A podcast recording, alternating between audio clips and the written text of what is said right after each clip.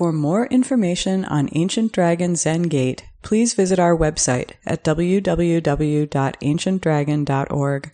Our teachings are offered to the community through the generosity of our supporters. To make a donation online, please visit our website.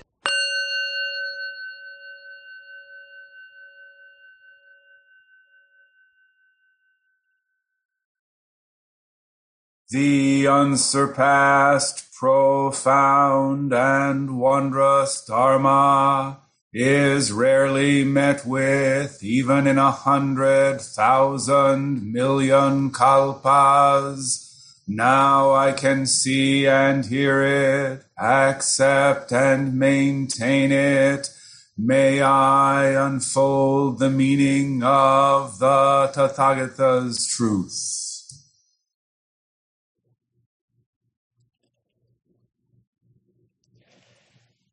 Good morning, everyone. Welcome. So, this is Labor Day weekend, and some people are away. And at least here in Chicago, it's a beautiful day out. So, a lot of people are outside. Uh, maybe some people went outside during the break and haven't gotten back yet. But anyway, um, since it's Labor Day weekend, I would like to talk about right livelihood and what is right livelihood today.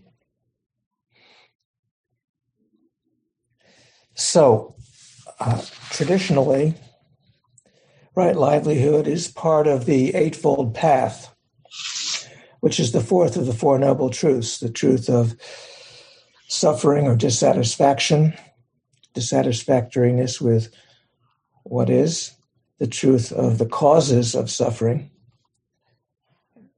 and third, the truth that there is an end to that. So the the eightfold path is the fourth noble truth, and it's uh, it provides guidance on how to live with awareness, with compassion, how to implement the third truth of an end to suffering. So these uh, this eightfold path is uh, very helpful teaching for us.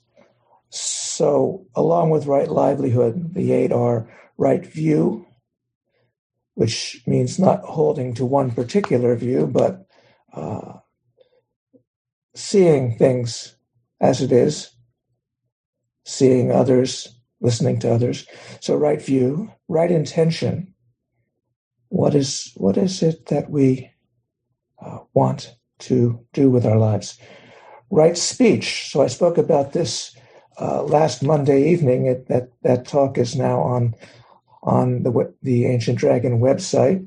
Um, how to with four aspects of traditionally of right speech, right action, how we conduct ourselves, right effort, right mindfulness and right concentration. And right livelihood is part of that. And I believe that one of the most important Buddhist teachings in our modern world and our modern situation is right livelihood. So, you know, all eight of these teachings are useful and important. Um, and they're not you know, right right speech as opposed to wrong speech. It's not about um, uh, it's not uh, really about good as opposed to bad livelihood, although that's part of it. But it's really uh, what is upright, wholesome, beneficial speech or action or effort or mindfulness or livelihood. So, right livelihood includes the right to live. Life is also vitality.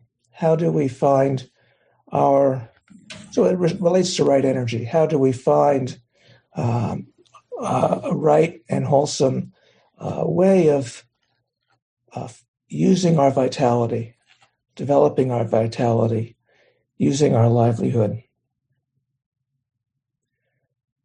And we all, you know, along with other human rights, we all have a right to honorable, dignified work.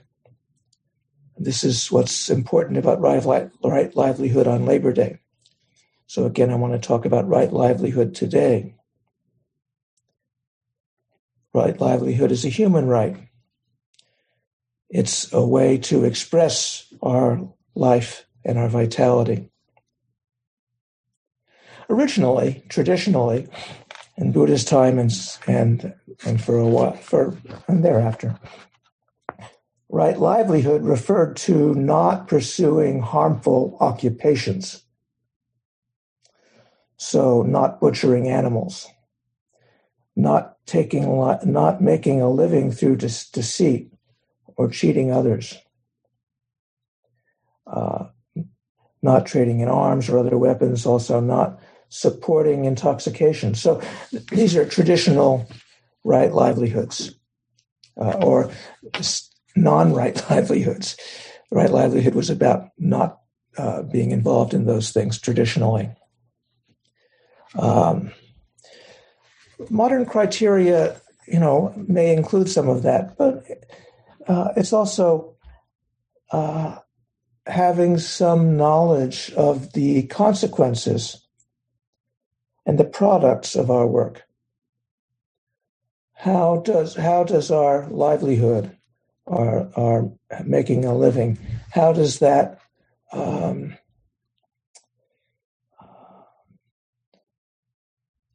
support life and vitality for others? How is it beneficial to the world?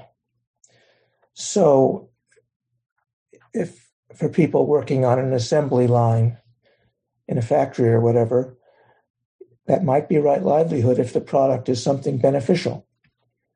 If the product is something harmful, uh, that would not be right livelihood. Uh, so, right livelihood also implies activity in accord with precepts, supporting life rather than killing, generosity rather than theft, supporting truthfulness instead of lies is part of right livelihood. Hopefully, uh, right livelihood would support respect for all beings. Uh, right livelihood would in- include that respect for all beings, benefiting all beings. So, in our modern world, uh, part of right livelihood would be would would be the pace of our work uh, are we able to maintain uh, awareness during our work? So there are many occupations now where one has to be multitasking and doing um, various many activities um, and sometimes it's hard hard to uh, remain mindful and aware in that context. But it's also different for different people.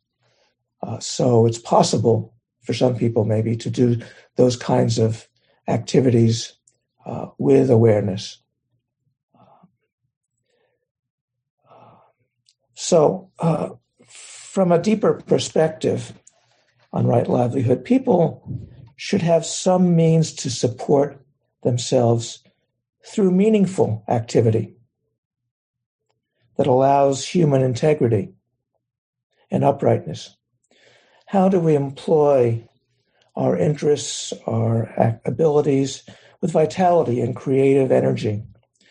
How do we uh, uh, engage in a livelihood that contributes constructively to our community? Uh, and community, we, we, talk about Sangha in Buddhism. So that, that means a particular Sangha, like Ancient Dragon Zen Gate here, but also how do we uh, do right livelihood that supports all communities or that supports all beings? So uh, one of our precepts is to benefit all beings. Uh, I think that's very important these days.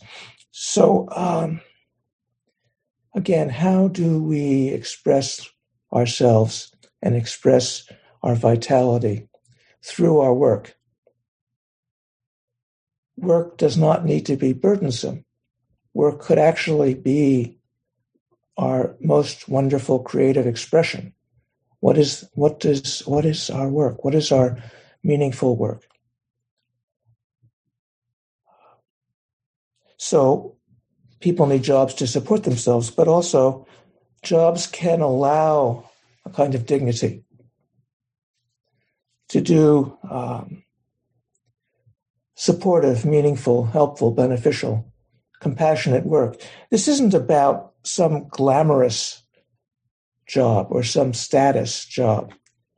Uh, so, right livelihood could include, for example, bus drivers or grocery cashiers. If they bring friendliness and kindness and engage the people around them in their work, um, that can be very much right, right livelihood. I've heard stories about bus drivers welcoming people onto their bus and um, in a kind way, in a positive way, in a in a uh, happy and joyful way that actually changes how people feel as they get ready to go to work, and that changes the people around them during the day. So, right lively, it isn't about you know having some uh, high status job or glamorous job. Whatever our job is, we can be doing that in a way that expresses right livelihood, that expresses vitality, that expresses uh, kindness and caring and awareness, and supports awareness of the people around us. So, uh, right livelihood could include people in what we might think of as non non right livelihood professions. But uh, right livelihood is to make a difference in our own feeling as we work, but it also in you know how how our customers or how our fellow workers are. How can we bring uh, positive attitude to our work? That's also part of right livelihood we could say, how do we find our way to express Buddha nature and appreciate th- this awareness and awakening in our world? That's also right livelihood. So, uh, in terms of current criteria today, you know, it's it's not uh, simply not being in, at being butchers or dis, deceptive con artists, you know, which is more like um, traditional examples of what is not right livelihood. Um, but um, I, w- I want to mention two particular categories. So I would say right livelihood involves not working for weapons makers or war profiteers promoting endless wars, and not working for fossil fuel companies these days. So we know now that the fossil fuel com- fossil fuel companies knew in the in the 1970s from their own research that fossil fuel would lead to climate disaster, which is all around us right now. Still, the fossil fuel company uh, executives um, double down on promoting climate denial now they're they're promoting climate despair. Well, there's nothing you can do about it. So uh, just be quiet and suffer from the floods and the hurricanes and storms and all the fires and you know that. So uh, the fossil fuel companies spent lots and lots of money lobbying the federal government and Congress people since the 1970s to uh, support climate damage, climate disaster, what we have right now. We still have, for example, the Enbridge Line 3 in northern Minnesota, uh, which has had more leaks and will, will destroy uh, the natural world there and, and also destroy Native American lands and sacred sites. Of course, Hurricane Ida that we just had uh, in, in southern Louisiana cut through oil fields and drilling sites. And, and uh, we know there are huge leaks from this. We don't know the total impact. And part of this is that climate damage most affects minorities and poor people who live in the areas where the, the damage is most severe. So, um, anyway, that's a whole realm of right livelihood, how to work to support the environment, how to not work for uh, those who are destroying our, our environment and destroying our climate. So that's a, a modern uh, example of right livelihood. Uh, I would say also that right livelihood is not working for war profiteers. And I'm not talking about soldiers here. Uh, many soldiers serve for noble reasons.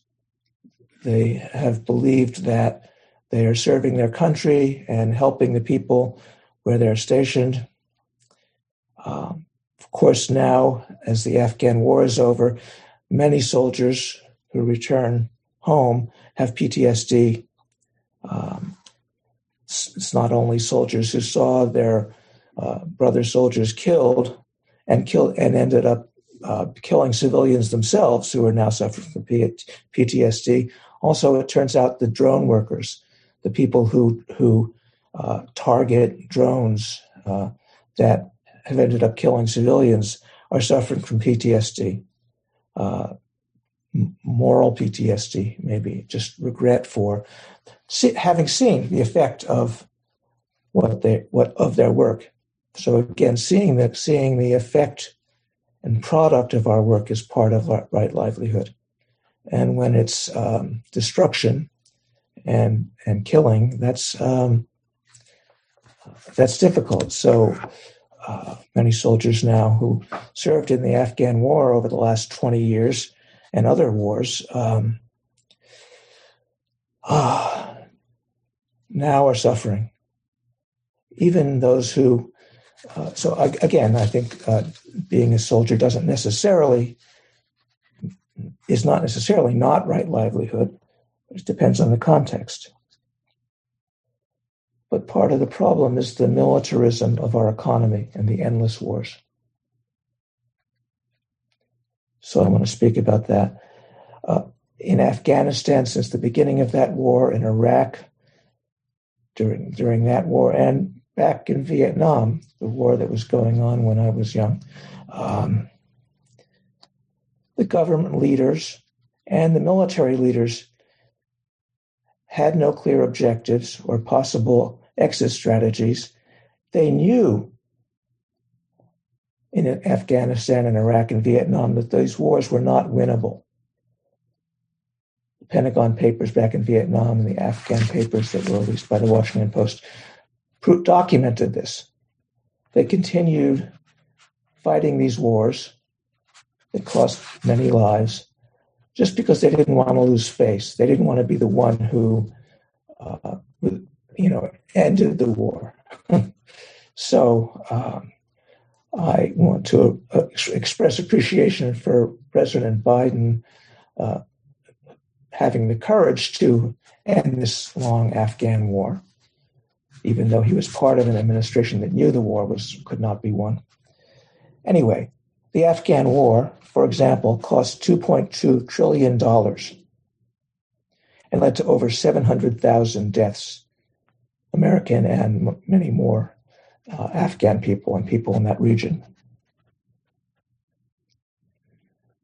So I think we, we have to think about this. We have to acknowledge this. We, we uh, We'll do with the chant later to acknowledge our ancient twisted karma. But I think all Americans, even those who, even those of us who try to oppose these wars to some extent, owe an apology to the Afghan people. And part of this is that our country is built on war. 53% of the federal budget now goes to war and military. We have 800 overseas military bases outside the United States. The next closest country is Russia. They have eight military bases outside their borders. So, um, right livelihood is a huge problem for our country and for our world.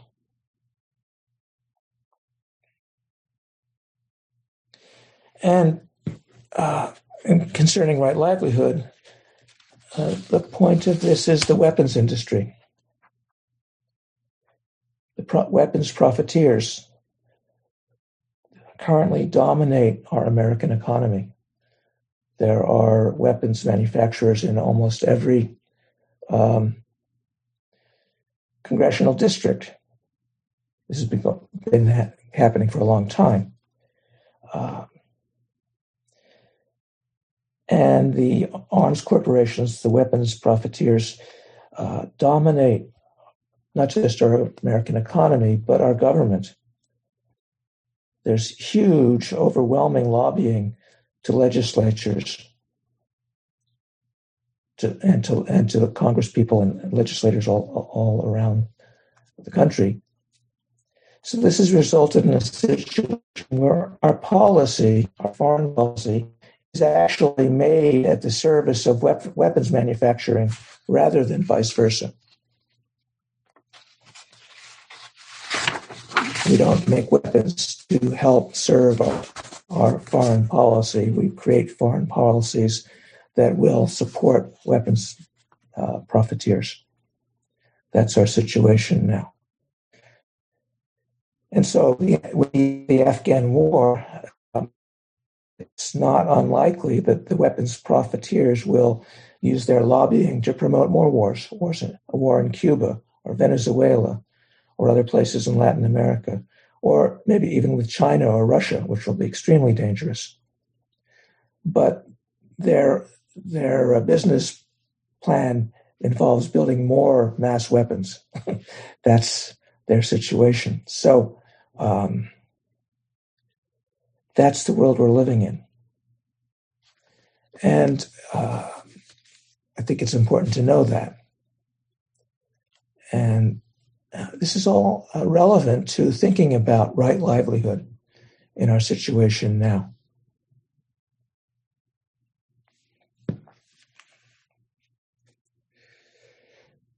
another aspect of right livelihood now, and especially in this pandemic that is uh, may, maybe easing, maybe ending after a year and a half, but then we have the variants, and it's still we still don't know, It's still dangerous, uh, and um, even if we manage to get people in our country vaccinated, um, the variants may continue to be produced in, in countries in Africa in South America and South Asia don't have the vaccines. So I'm not talking about all this to scare people. That's not the point. The point is how do we see right livelihood in this situation? During the pandemic, had so-called essential um, and I would say most of the essential workers were mistreated during the pandemic. Can you hear me? Um, can you all hear me now? Yes. Okay. Uh, it's possible that my Wi-Fi connection may uh, may have troubles, in which case I'll have to take a break and change that. But anyway, um, so essential workers. It's an interesting category. It includes delivery workers, garbage men, truck drivers, uh, also teachers, uh, people, the uh, guards at mental wards in prisons, uh, the mental health uh, facility, the, the main mental health facility in our country now is prisons. Um, drone workers, people who fired the drones to uh, drop bombs on often civilians in Afghanistan and Iraq. Uh, slaughterhouse workers were considered uh, essential workers. Of course, doctors, nurses, hospital staffers, many other uh, essential workers. And th- this was a, a, legal category during the pandemic. Um, what is essential work? This also involves um, unethical work uh, and, and shows the moral inequality in our country. Uh, James Baldwin said, The powerless do their own dirty work, the powerful have it done for them. So many people who work uh, uh, har- harvesting vegetables that we all need, or uh, working in, in uh, as delivery workers or so forth, are, are immigrants. Um, and our, our country is now not supporting immigrants. But um, anyway, we have to um, uh, see this that in, during this pandemic, uh, many of the so called essential workers have not been supported. So, part of right livelihood now, I think, is also a, the living wage, having a living wage. There are people, particularly so called essential workers, who sometimes have two or three jobs and still cannot support their families. So, right livelihood also is, a, is an index for a society, and we're not doing so well. Um, a, a, lot of the people who are so called essential workers have um, are not are not compensated in a way that they can support family. Um, there are lots of examples. Um, I was hearing about Smithfield, Nebraska, and the Smithfield, Nebraska slaughterhouse workers. Uh, they produce pork that is uh, that those of those people of us who are not vegetarians depend on. Um, in that in in Nebraska, seven thousand COVID cases came from meatpacking plants. So uh, these are uh, so these are essential workers in that particular uh, uh slaughterhouse meatpacking place. Uh, the workers were considered essential workers, but uh, they didn't have social distancing during COVID. They were given hairnets instead of face masks to, to work with, and many of them had COVID. So this is, and also doctors and nurses during this time have been forced to work in situations that uh, many nurses have died of COVID. Uh, so how do we take care of? How does our society take care of people so that we can have right livelihood? This is a real question. Uh, so I want to, you know, uh, I'm going to conclude with a few things, but um, I'm also interested very much in people's responses and your ideas about what is right livelihood and how can we promote right livelihood.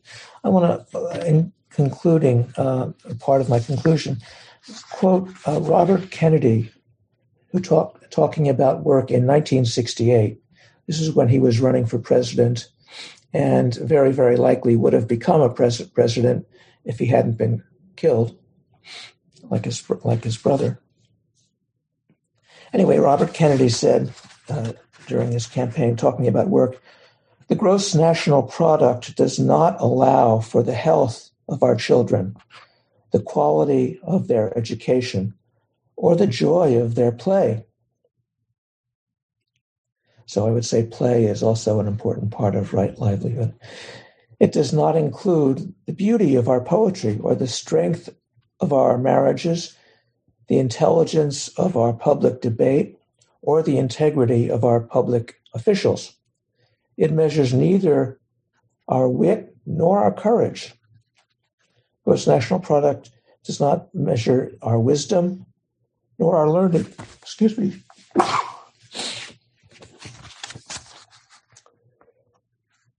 Neither does it measure our compassion nor our devotion to our country.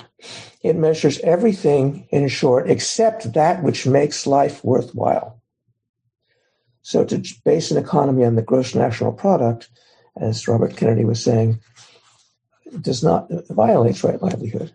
It tells us, he says, it concluding, it tells us everything about America except why we are proud that we are Americans.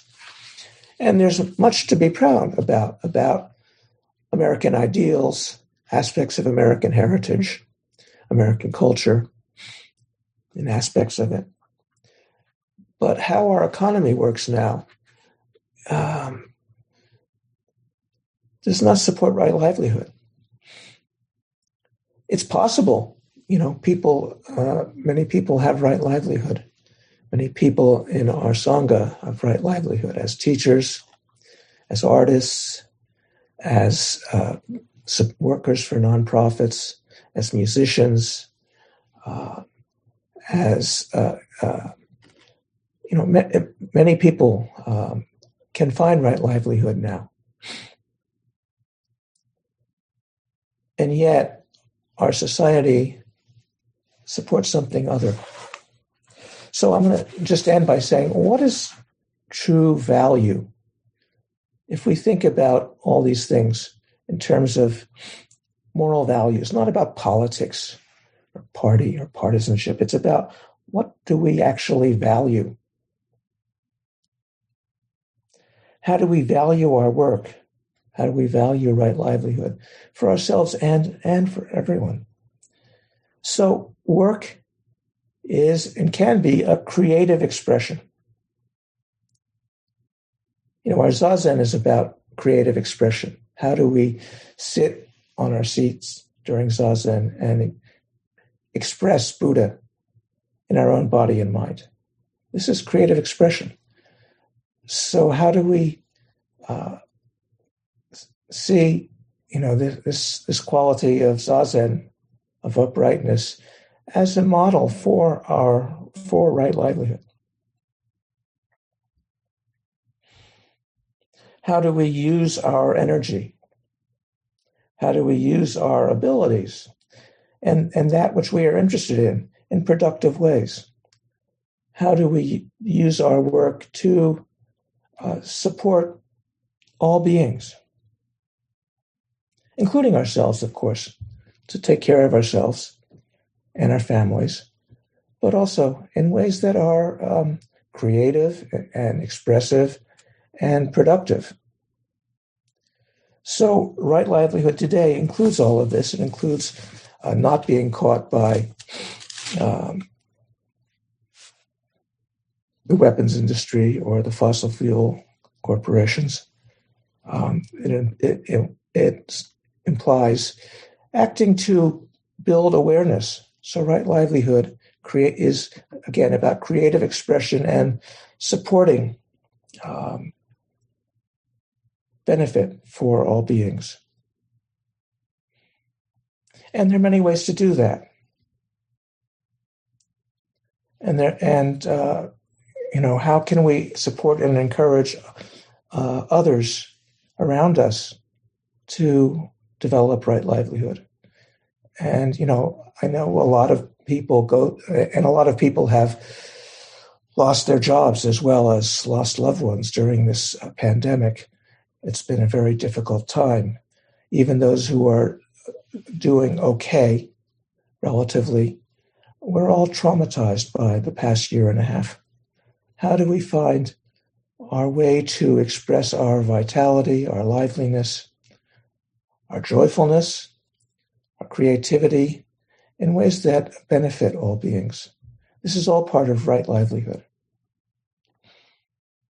So it's not just about our occupations, it's about how do we uh, act in our world to encourage awareness, awakening, creativity in others. So uh, I want to um, open this up uh, David Ray as host. Uh, maybe you could help call on people. And those of you who uh, you can raise your hand if we can see you, but if not, you can just uh, go to the participants window and um, at the bottom you can there's a raise hand uh, function. So um, uh, I'm interested in in comments any of you have about. Um, right livelihood, right vitality, uh, and um, how that works in our world. So uh, please, uh, comments, questions, responses, feel free.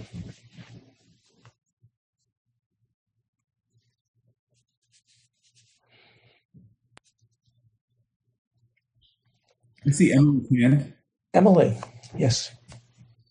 Hi. Um, Taigen, thank you so much for your talk. Um, I think uh, it, it's really I really appreciate how how you um, connect this to how our national economy functions and how that impacts the rest of the world. Um, and just the thing that I was thinking about most is how you t- were talking about how this thinking about this as a way to benefit all all beings, and I I feel like what was striking me was how none of us, in some ways, it seems as though none of us can have right livelihood until we all have right livelihood, because even those of us who, on the surface, seem to have positions that don't have necessarily an overtly negative impact. Um, like for example, myself, my my orchestra is based in Cedar Rapids, and it's an orchestra. It doesn't seem like that should be should shouldn't be right livelihood, but um, our main funding comes from Rockwell Collins, which is the largest employer in Cedar Rapids, and they're a huge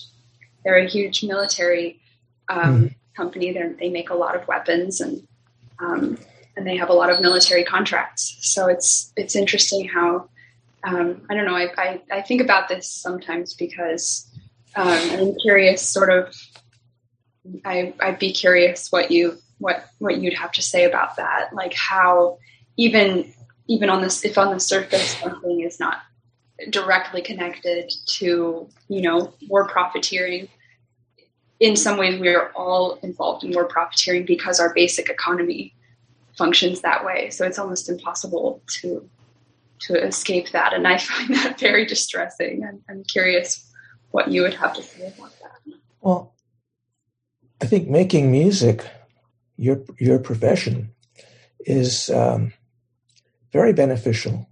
It, it supports um, others to um, enjoy their lives. So uh, I think you know musicians, artists, writers, uh, cooks, um, gardeners, uh, parents, you know, all can be right livelihood.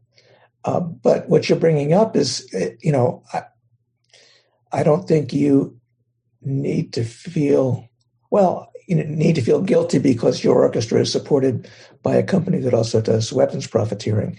We're all enmeshed in that. That was part of what I wanted to say, that we are all part of an economy that is based on uh, militarism.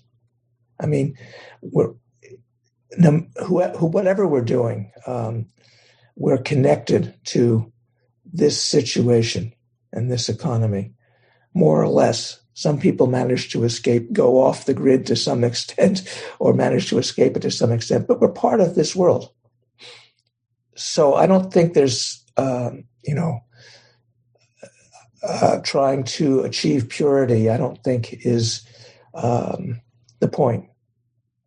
Trying to be perfect is not the point. Perfectionism is not the point. How do we be, bring awareness of the whole situation? To our world and our, and and our work and to each other. So, um, you know, it's true that many uh, fossil fuel companies and weapons profiteers, um, you know, have some part of what they do, which is promoting, you know, art or culture or education or something uh, productive. It's it's the way our culture is now. It's it's difficult. Uh, so anyway, um, I hope you continue making music. And um, I don't know if there are some in, some orchestra, orchestras that are that do not get their fund do not do their fundraising that includes some of the problems in our society. But I, uh, again, uh, to make music is something that is is helpful to all of us. So.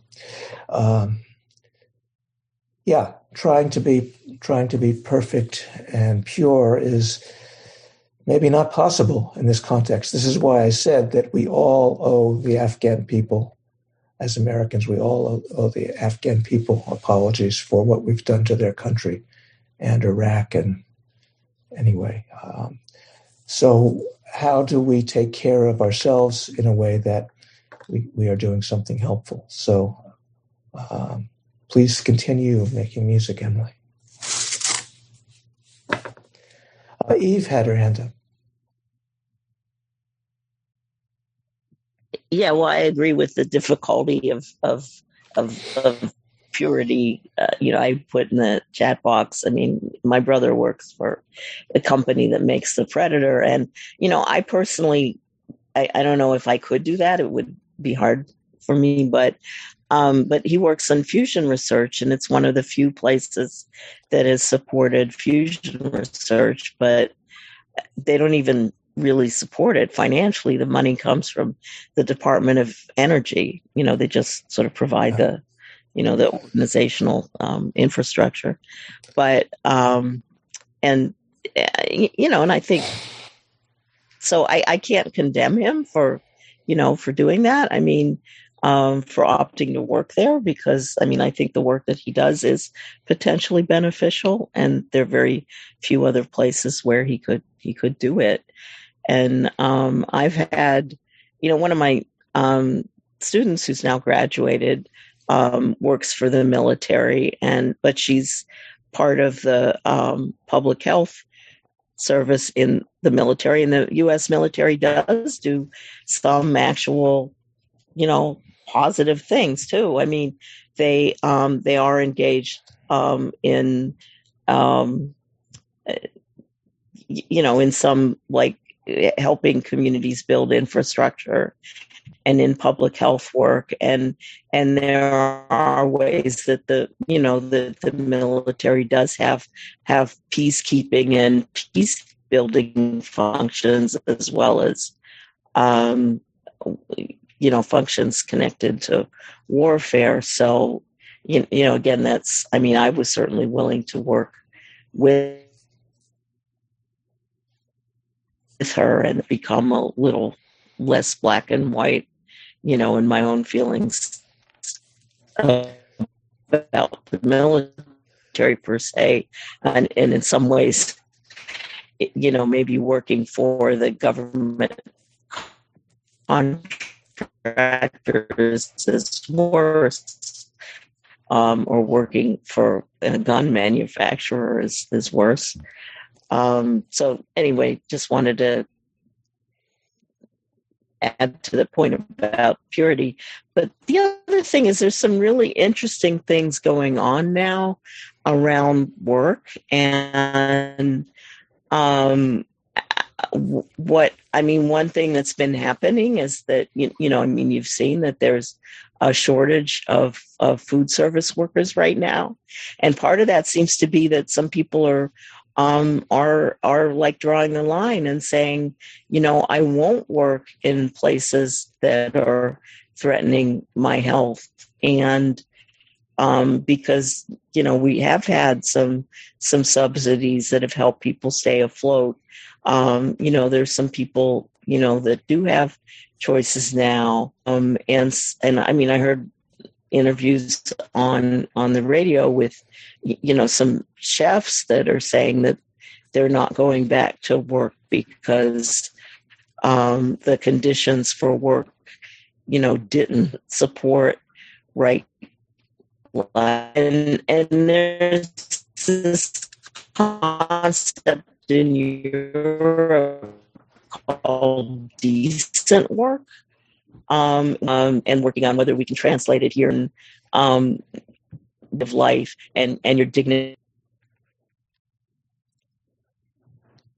I don't know if it's just me. I'm having trouble hearing. Yeah, I cut out for a minute. Anyway, I was just saying that that this concept of decent work, which has um, been promoted in Europe and some people are trying to promote it here, is to include um, in, in, the way we evaluate. Because you said measure, and that's important. And one of the things that we can work on is is how you know how we measure um, the quality of work and how we measure um, it, you know like you're talking about GNP, uh, the measures that we use to, to, to evaluate our own progress as a society. And that's one, I think, point of leverage is to talk about, you, you know, how we measure these things and how we can potentially change that. Thank you, Eve. Um, yeah, you came in a little bit late. I, maybe you missed. I was talking about the military and how I did not include necessarily soldiers in this at all. Uh, and there are, you know, constructive, defensive, peacemaking uses of military. So I'm not a uh, total pacifist, but uh, so I was talking more about, uh, you know, the, the weapons, the, the, war profiteers who, yeah. who, uh, uh, you know, helps support uh, wars of aggression and wars of occupation.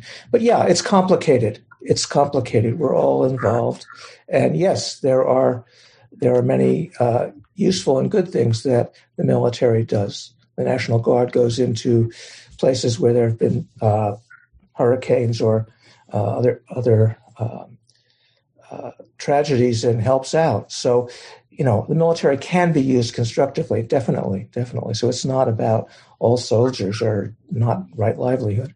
Um, so Aaron has his hand up, uh, but I wanted to first, if I may, call on uh, Zengyu Paul Discoe, our um, uh, visiting teacher, Sado, uh, because Paul has a, uh, so maybe you could say a little bit, Paul, about O2, the compound that you are supporting uh, that actually is involved in uh, many aspects of what we could call right livelihood. So, Paul, could you say a little bit about that, please?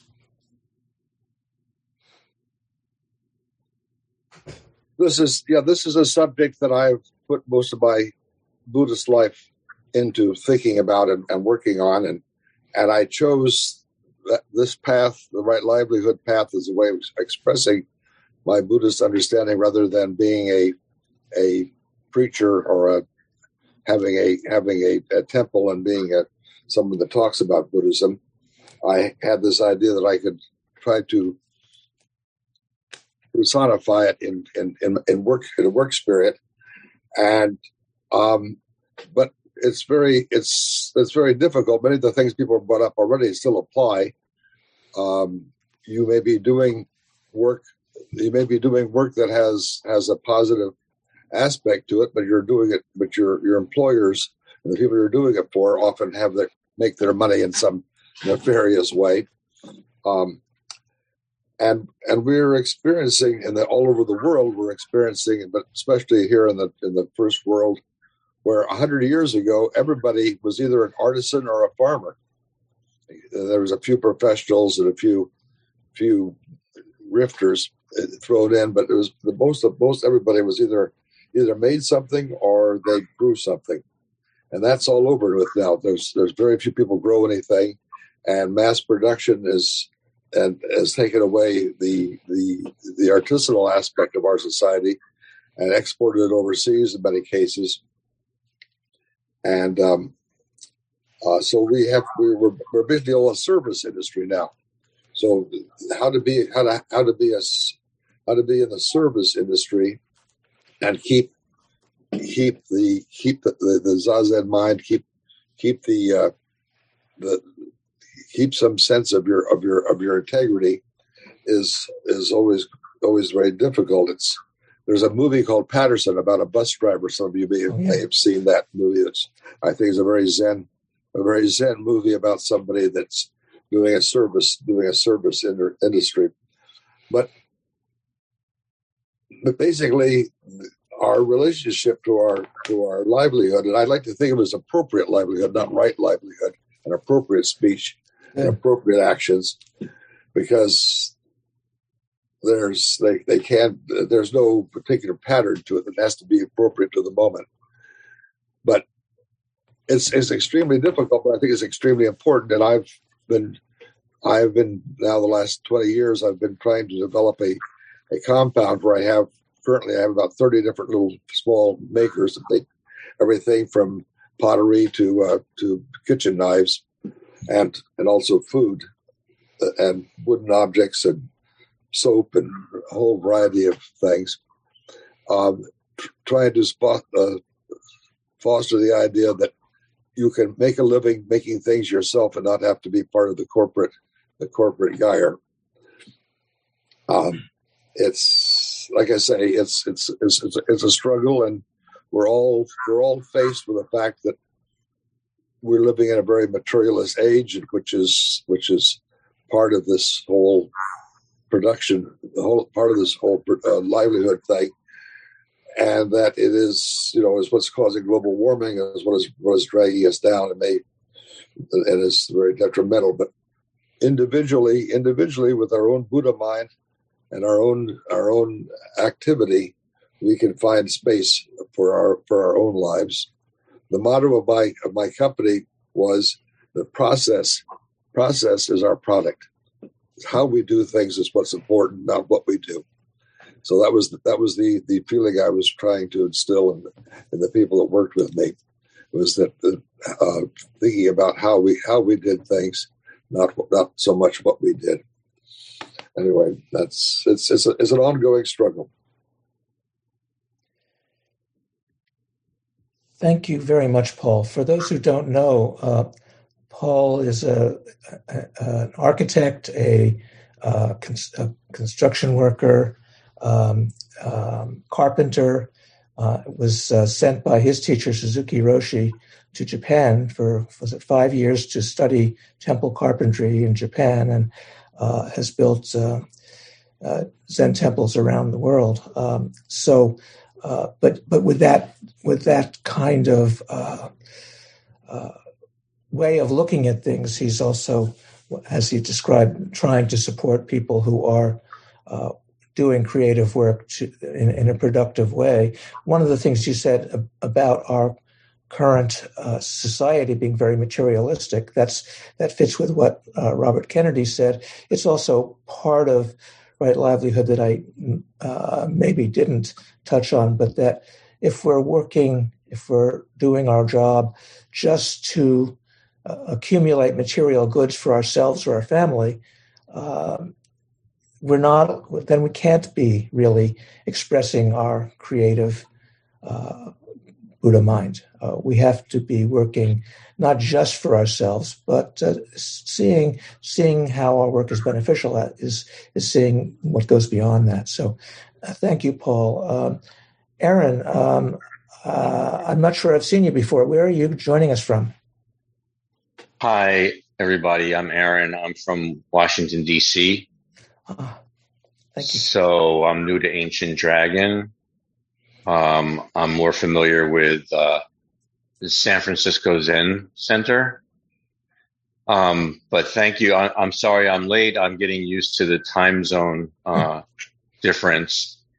And um, so I really, uh, everything that's been said, you know, really resonates with me, your talk and the comments. I'm a patent attorney.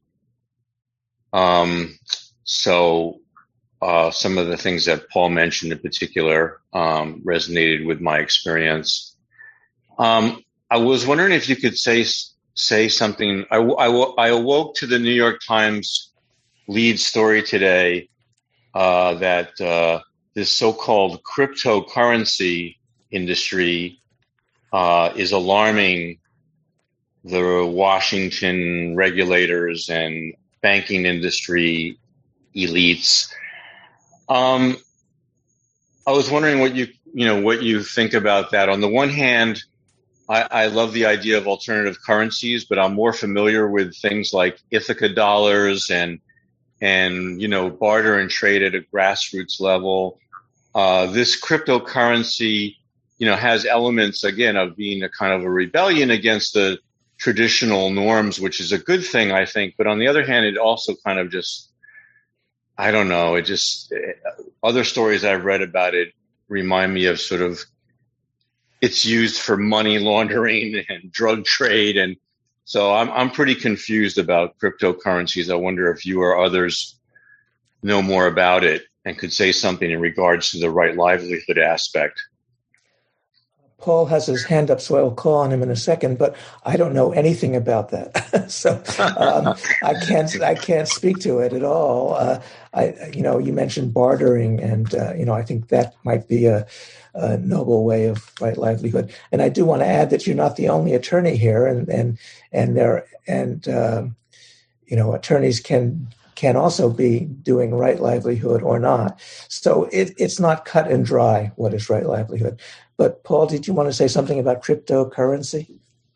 Well, I think it's. I don't know anything about. I mean, what I know about cryptocurrency is not not important, but uh, it's so many people relate to it as a way of getting something for nothing, and mm. which is sort of the sign of of how right livelihood can get corrupted when you're when you're when you're concentrating on the end, the dollar sign, rather than on the process of what you're doing it.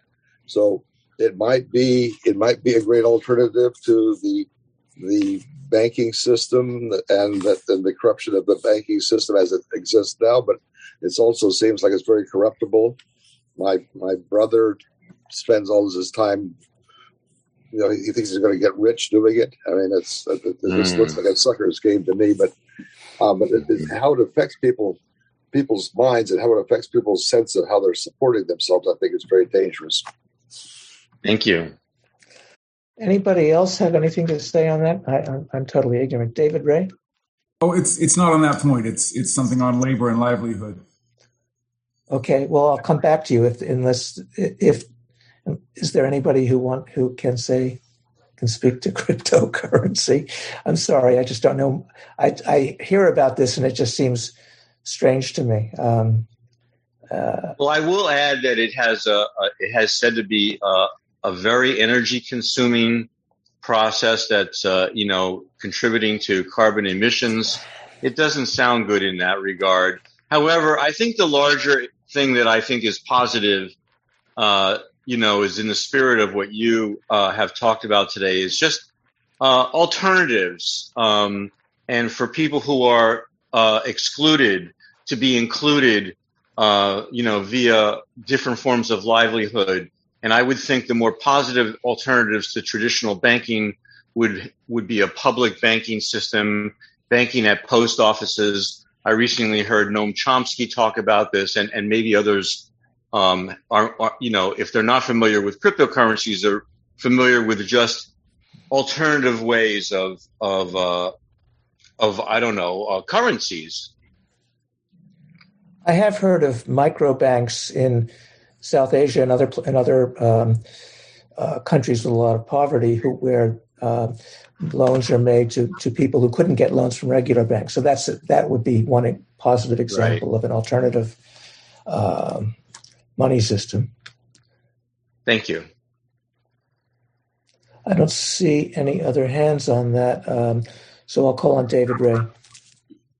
Thank you, Taigen, for talking about labor and livelihood today. Um, I just it it it seems it seems appropriate to to, to add uh, a Marxian thought uh, on on some level, and talking about labor, since I mean that's that's a big part of the origin of Labor Day and and you know the, the history of the organization of of labor and the the modern thought that that labor you know is one of those three economic factors: land, labor, and capital, and that what the that that that the wage that the wage you know is necessarily exploitative because it enriches capital and simply allows the worker to be reproduced to show up to, to work the next day.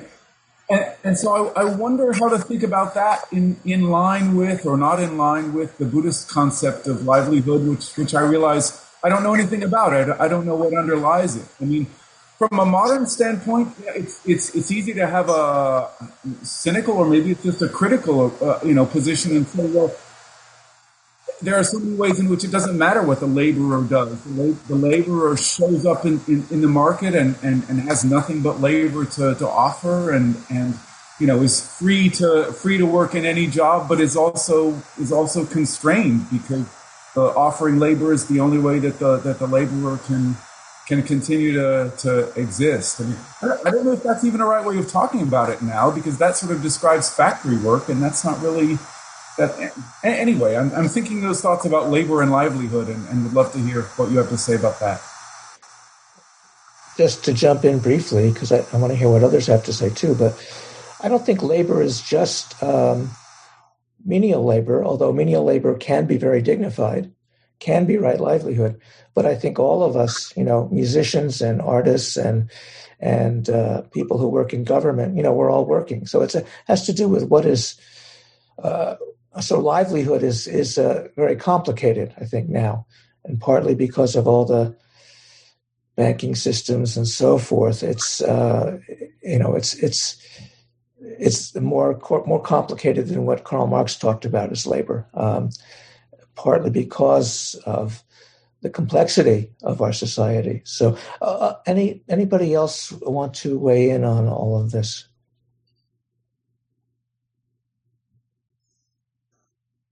I would just like to say that this resonates. I think you know for all of us because um, you know we're all participating in um, in some way, shape, or form as laborers in this economy, and um, I think um, myself, my own experience as an, you know, as a lawyer and formerly as, you know, as a waiter, you know, during college is just this, it's, it's, it's been a quite great deal of alienation. And I, and I hope that, that that changes, um, for people and for the next generations. Thanks. Yeah, thank you for that. I uh, I recall that one of uh, Karl Marx's early pieces was about alienated labor. And I think that goes right to right livelihood. How can we enjoy and appreciate and feel good and honorable about whatever work we're doing? And again, I bring up the example of bus drivers and grocery cashiers who, you know, are not status positions, but can be uh, can be helpful in terms of right labor, right livelihood, in terms of being, being bringing positive energy to the people they interact with. So it, it's it's I think it's kind of complicated. Yes, Levi.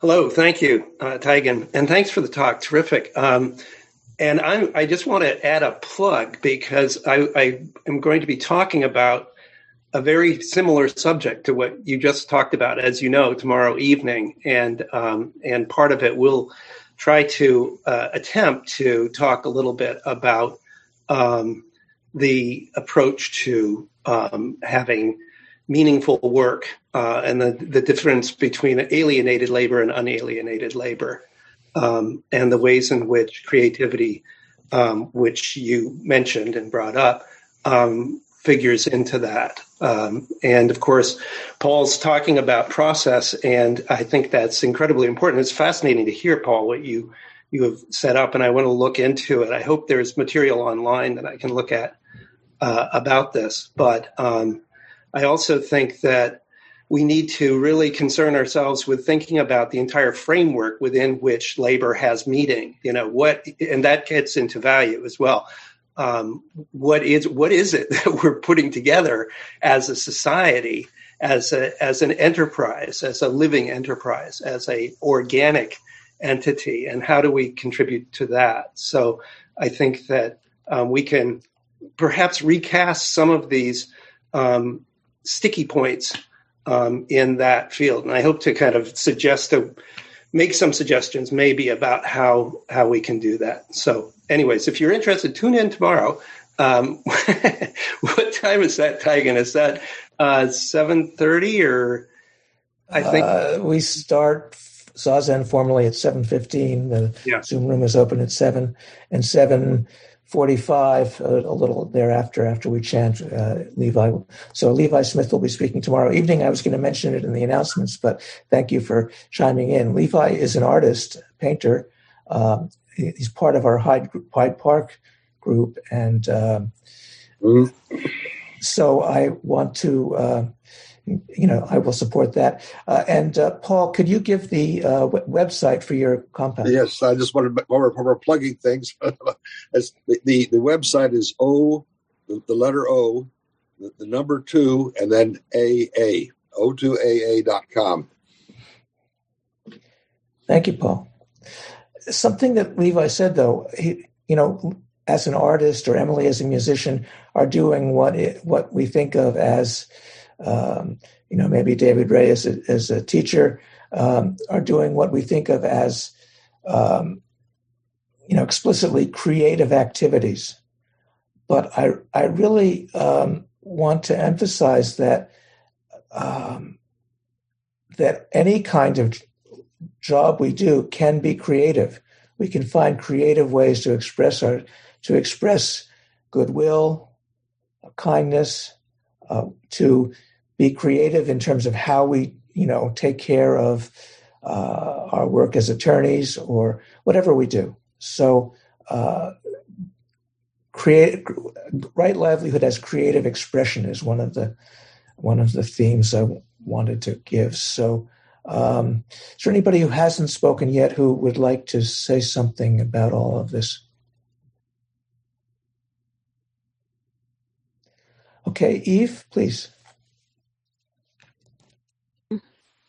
Yes, I wanted to come back to the point of uh, and the question of what right livelihood includes, and because from what you said, it seems like work life balance um, is part of it or could be part of it. Sure. And and I think that's one of the things that we struggle with more in the U.S. than other developed countries. Um, that you know we've gone way overboard, uh, both at the you know lower end of the income spectrum and the higher end, and you know in terms of the number of of hours that people spend at work and how it can detract, you know, from their their life and their family life. Um, so I think um, you know the whatever perspective you're coming from that that's that's important to to emphasize now. And and this might have gotten lost um, you know because of connection problems but i think there is something really interesting going on now.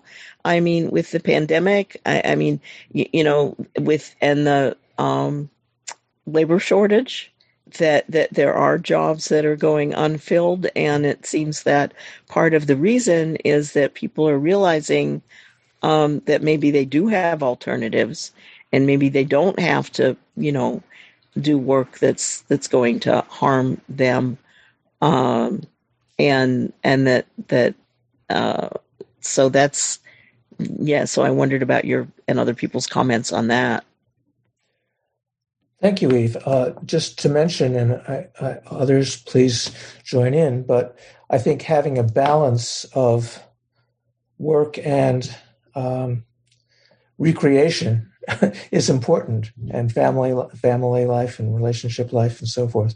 Um, so balance is very important in all of this, in all of the Eightfold Path. Um, I've heard it said that overwork is a form of violence to oneself. So um, how do we? Uh, so this is something I struggle with myself. I need to pace myself and not and because uh, I could be working 24 7 in some ways. But uh, yeah, I think to have balance in our life is is important. So thank you for that. Um, yeah. Other comments?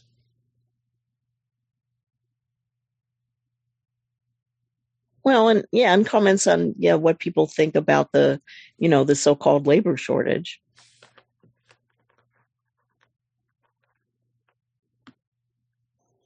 Well, as others have mentioned, it, it what I have read about the labor shortage uh, in the in the news is that uh, I think Eve mentioned this already. Is that people are have just decided to draw a certain line about what indignities they're willing to suffer uh, in the course of employment, and uh, so I think that has been very positive. Um, that as you know, that that manner of rebellion. Thank you. Yeah, and whether uh, you know people depend on their employers for health benefits to a large extent in this society these days. Uh, so, providing proper health care for uh, for gig workers and and some of whom are essential workers who uh, are not compensated in a way that supports a living wage. So yep. It's all it's all complicated. It's not uh, you know this is going to take some time to work out, but I think having some sense of right livelihood or having some concept of right livelihood is uh, you know in general will help support that. So, other comments? Or are we coming near a close? Any last any last reflections, responses, questions? Okay, um, so David, uh, would you lead us in our closing chants? And then there'll be an, announcements about coming events after that. Yes, I or maybe, will. uh, maybe before you do that, just to mention that Sunday, September 12, which is two weeks from now, uh, uh, or is it next week? It's next week. I'm sorry. Uh, where instead of a Dharma talk, there'll be a Sangha meeting talking about our situation in terms of our process of looking for a new temple space. So uh, anyway, people are. Uh, I want to encourage people to come next Sunday for that. So, David, please. Thank you. Thank you, Taigen. I will make sure everyone is muted and then I will share my screen and we'll start with the uh, repentance verse chanted three times, followed by the Eihei Koso Hotsuganmon.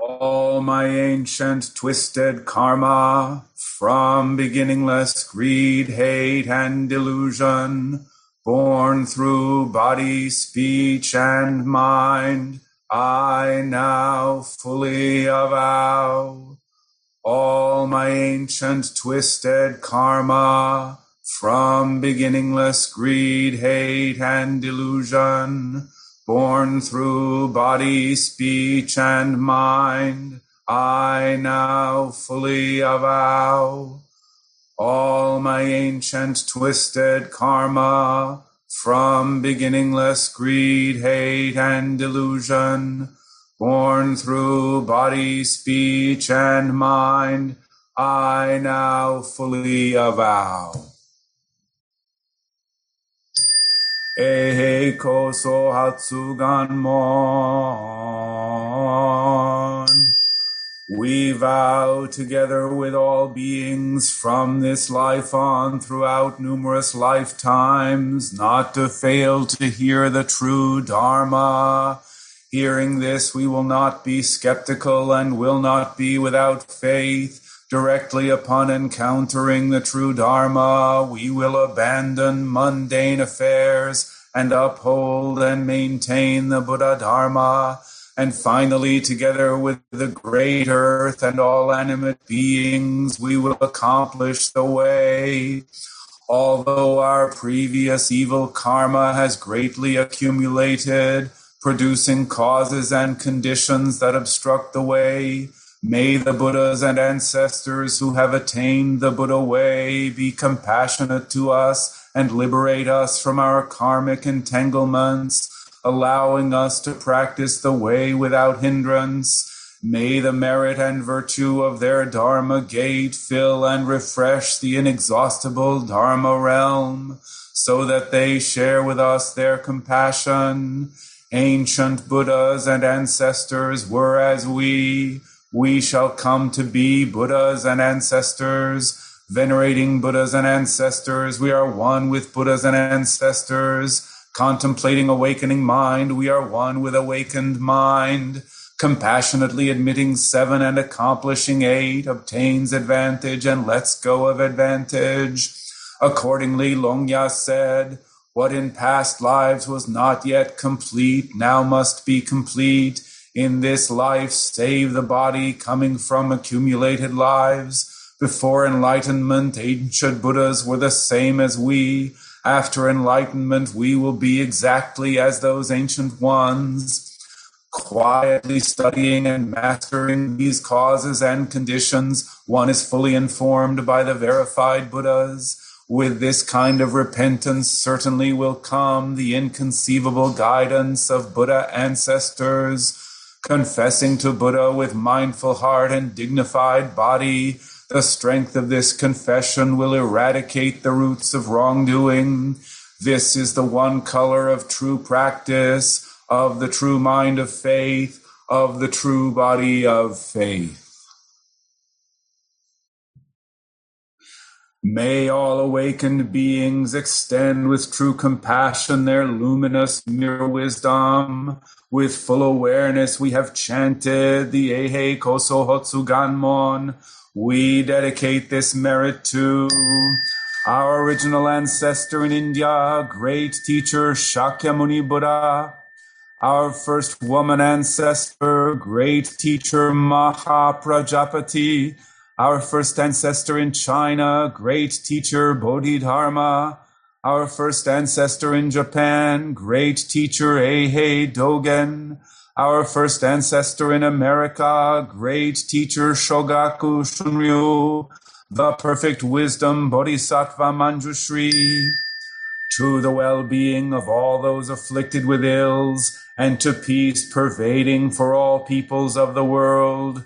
Gratefully we offer this virtue to all beings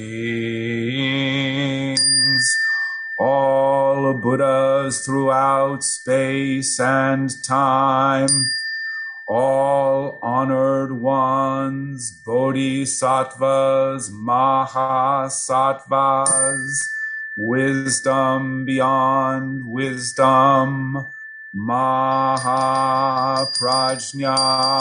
paramita.